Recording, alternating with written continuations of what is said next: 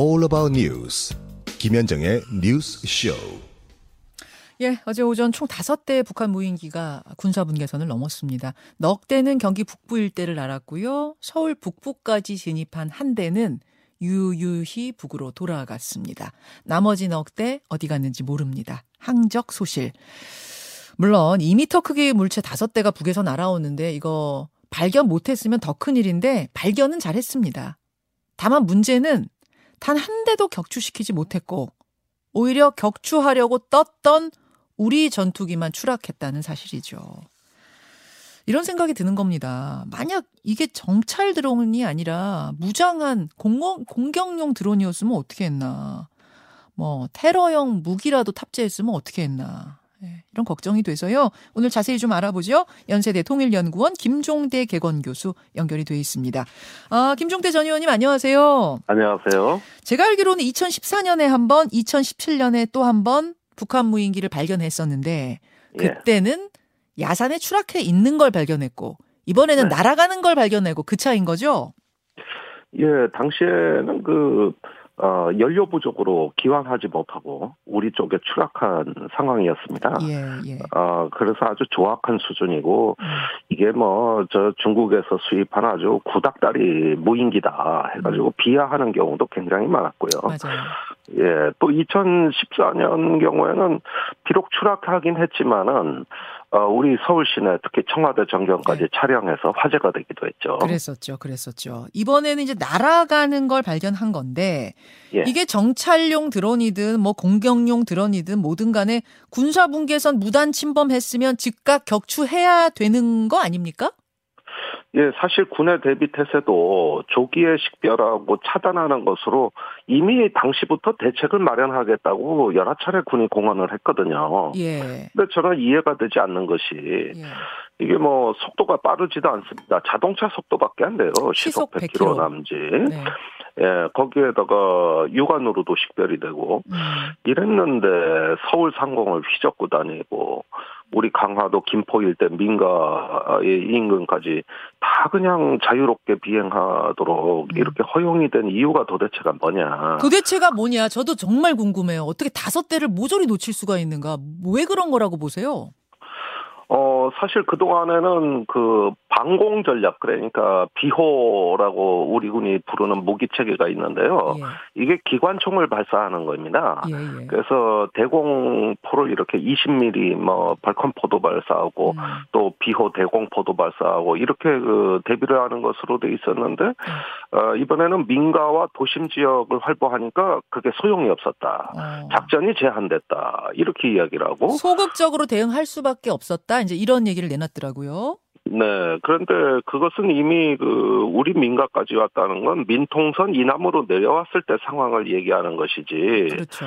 전방에서 내려오는 그, 어, 단계에서는 경고, 저, 차단할 수 있는 어떤 작전이 안 됐다는 이야기고, 아. 또 민가를 다 정찰한 다음에 올라갈 때 추적해서 네. 그때 북한 쪽으로 사격을 할 수도 있는 거거든요. 그렇죠. 예, 이런 부분은 왜 안 됐는가. 아. 어, 그 다음에 그, 항상 무언가 이렇게 기관총을 발사해서, 음. 어, 무있는 드론을, 어, 요격한다고 이렇게 알려져 있지만은, 네. 실제 이번에 우크라이나 전쟁 때 네. 양상 을 보면 꼭 그렇지도 않습니다. 어, 어, 여러 가지 어떤 방해 전파를 발사해가지고, 그렇죠. 어, 통제력을 잃고 스스로 추락하도록 음. 유도할 수도 있거든요. 네, 네. 우리는, 예, 이런 우리는 거- 그런 기술이 없는 거죠, 지금 재민 기술이라는 게. 아니, 이게, 그, 8년 전부터 네. 육군 교육사령부에서 이 긴급 대책을 세운다고 당시에 얼마나 난리가 났습니까? 난리 났었죠. 뭐 사드 기지 촬영하고 돌아갈 때. 사드 기지 촬영한다는 뭐 네. 저기 그 이후에 일어난 것이고 2015년 경에는 네. 북한 드론이 아파트 사이를 휘젓고 맞아요. 다니면서 우리 사생활도 안 본다. 얼마나 뭐 음, 어, 필요 이상으로 과대 그 공포가 있었고 음. 그래서 군에서는 이걸 갖다가 긴급 대책을 한다고 어, 각 교육사라든가 방공포 사령부 등에서 온갖 그 대응 계획을 다 수립했거든요. 어, 그래가지고 단순히 어떤 대공포로 조기에 요격한다는 개념도 있지만은 이 드론은 원격 조정을 하기 때문에 네. 어떤 통신 교란을 한다든지 전파 방해를 한다든지 이렇게 해서 자기의 위치를 인식하지 못하도록 하고 혼란에 빠뜨리면 추락해 버리거든요. 예. 예, 이런 방식이라든가. 근데 왜 그거 개발을 못한 거예요? 안 한 거예요? 뭐예요? 어, 제가 보기에는 어떤 제한적인 대비 태세만 하고 당시에 그 국방과학연구소에서 이 드론을 가지고 시뮬레이션을 해봅니다. 예, 예. 그 우리 군이 막 대비 태세를 한참 진행하던 중에 아 사실은 북한 드론이 이게 성능이 낮아가지고 음. 무기로서의 어떤 그 기능이 거의 없다. 아. 이러면서 또 뒤로 어, 밀렸군요. 말하자면. 그렇게 또 과대평가해서 공포를 조장해놓고 2년 만에는 또 어, 알고 보니까 그 정도 아니다. 수준은 아니다. 아. 이렇게 군 당국의 정책이 왔다 갔다 했다는 거예요. 지금 그러면 못했다는 것이죠. 지금 북한 드론의 수준은 어떤데요? 제가 이제 뭐 보도로 접하기로는 한 천여 기를 가지고 있다 북한이 무인기 드론을 걔들 네. 성능은 그럼 어떤 걸로 알려져 있습니까? 왜 겁이 나냐면 미국 이번에 우크라이나와 러시아 전쟁에서 러시아가 드론에다가 미사일 달아가지고 막 우크라이나 공격하고 그랬잖아요. 네. 예예. 북한은 어떤가요? 아, 러시아가 이번에 그 공격용 드론을 쓴 거는 주로 이란에서 수입한 샤헤드 계열의 무인기입니다. 네. 근데 이게 성능이 굉장히 투박해요. 음. 그러니까 지금의 드론의 어떤 위협은 뭐냐면은 초고성능 드론이 두려운 것이 아니라 네. 어떤 중저가의 드론에다가 그냥 수류탄 하나 매달아 가지고 이렇게 다량으로 날려보낼 때가 두렵다는 것이죠. 아. 어, 그런데 우크라이나군이 많이 격추했습니다. 예. 아, 주로 대공포난 전파교란으로 많이 격추했는데 예. 어, 북한의 경우에도 어, 상당히 오래 전부터 드론에는 눈을 음. 뜬것 같고 맞아요. 또 중국에서 많이 수입을 했고요. 음. 아니 뭐 ICBM을 만드는 나라가 드론 기술 하나가 없어가지고 어. 이게 그 손 놓고 있었겠냐 이런 점에서는 어, 북한의 그 방현 계열이라고 불리는 어, 무인기 기술도 상당한 수준에 도달했을 것이다. 다만 어. 드론 자체 성능이 문제가 아니라는 예. 거예요. 드론을 조종하는 비행 제어 예. 또 어떤 통제 능력이 문제인 것이지 예. 드론 자체는 뭐 어디서도 쉽게 구할 수 있- 있고 별 어. 문제가 안 된다. 그렇군요. 이걸 통신을 제대로 해서 원하는 지역에 침투시켜 임무를 수행하고 귀환시킬 수 있느냐 꼭 기술이 이런. 통제 능력 자체가 문제가 되겠죠. 드론 조종 기술, 통제 능력. 그럼 그거는 어느 정도나 됐다고들 추정하세요? 아직은 초보 단계입니다만은 음. 어 일단은 데이터 송수신이라든가 음. 어떤 그 비행 안정성 그다음에 귀환 능력까지 봤을 때는 평가할 점이 좀 있다고 봅니다. 다만 예. 어, 북한이 그렇게 어떤 고도의 기술을 동원하지 않아도 이번에 보셔서 아시겠습니다만은 한 대는 무사 기환을 했고 네 대는 소실이 됐어요. 네. 이 정도면 작전 성공입니다.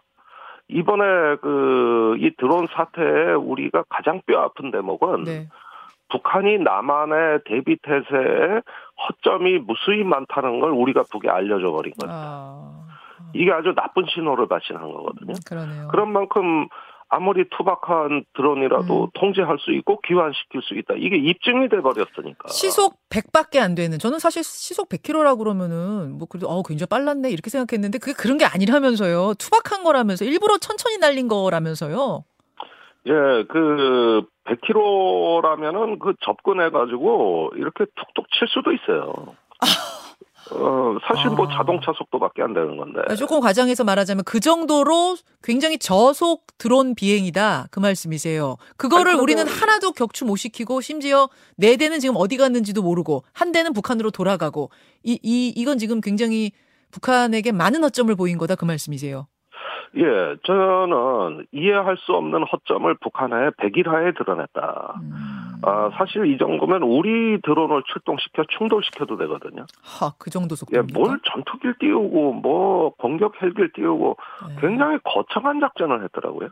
아, 그러다가 또 우리 하- 우리 공격기 하나가 저기 추락했잖아요. 그러니까 그 정도로 어 우리 경공격기가 추락할 정도로 어떤 압도적 대응을 했다는 건데 음, 이런 건 정확하고 가벼운 대응이 필요한 것이지 예. 그렇게 압도적으로 뭐 엄청난 항공 자산을 투입할 작전이냐도 의문이 듭니다. 예. 그래서 각종 어떤 무인은 드론은 드론으로 대응을 하게 한다든가 예. 음. 또는 통제력을 이렇게 만들든가 다른 스마트한 이런 대비 태세를 좀 강구했었어야 되는데 음. 뭐 어떤 파리 한 마리를 망치로 잡으려는 식의 음. 어떤 대응으로 오히려 어, 잘못된 어떤 결과를 초래한 것 아닌가 생각이 들어요.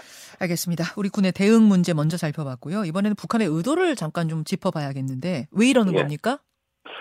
어, 아무래도 우크라이나 전쟁에서 그 받은 영향이 크다고 봅니다. 어, 어, 이번에 우크라이나 러시아 쌍방이 구형 드론을 가지고 예. 전장을 지배하는 맞아요. 이런 데서 북한이 아마 깊은 인상을 받은 것 같고요. 어, 어, 그래서 러시아식 또는 우크라이나식 회색 전쟁이 시작됐다. 회색 아, 전쟁이요? 그렇습니다. 얼마 전에 북한이 그, 어, 국회의원 비서 이메일을 사칭해서 사이버전을 진행했다는 뉴스 보셨을 거예요. 봤습니다. 예. 그리고 지금 북한이 이제 세계적인 해커를 동원한 랜섬웨어, 음. 전자적 공격을 시도하고 있다는 정황이 속속 드러나고 있습니다. 예, 예. 따라서 올해는 무력 시위와 탄도 미사일을 보여줌으로써 하는 음. 것이지만, 어, 무언가 그 정체불명의 전쟁, 뭐 음. 사이버전, 뭐 구형 드론, 이런 어떤 기존의 전쟁 수단과는 벗어난, 어, 어, 뜻밖의 그 수단을 가지고 어떤 그 정체불명의 전쟁, 이걸 군사 용어로 회색지대 전쟁이라고 하는 아, 것인데, 그런 걸 회색지대라고 하는 예, 이런 부분에서의 어떤 비정규전, 어떤 그, 음. 그 비정규적, 예. 어, 새로운 어떤 유형의 음. 어떤 현대적 도발, 어. 이것이 시작됐다고 보여지는 것이죠. 그 태영호 의원 메일 사칭해가지고 요 그 해킹 메일들 왔던 거 그것과 네. 그런 맥락이 지금 다 있는 거예요. 예, 저는 올해 북한의 사이버전 공격이 강화될 거란 경고를 예. 몇번 들었습니다. 그래요. 아, 더불어서 거기에다가 무인기의 어. 활동, 예, 예. 이 외에도 또 기상천외한 뭔가가 나타나겠습니다만 예. 궁극적으로는 남한 사회의 이제 혼란과 음. 우리 정부의 그 어떤 음. 어, 잘못된 대응을 유도함으로써 음. 결과적으로 한반도 정세를 본인들이 주도하고 통제하겠다는 음. 이런 어떤 그 비정규전 상황이 예. 올해 고, 어, 내년까지 고조될 가능성이 아주 높다고 보여집니다. 아, 여기까지 여기까지 오늘 말씀 듣겠습니다. 김종대 전 의원님 고맙습니다. 네, 감사합니다. 예, 연세대학교 어, 김종대 교수였습니다.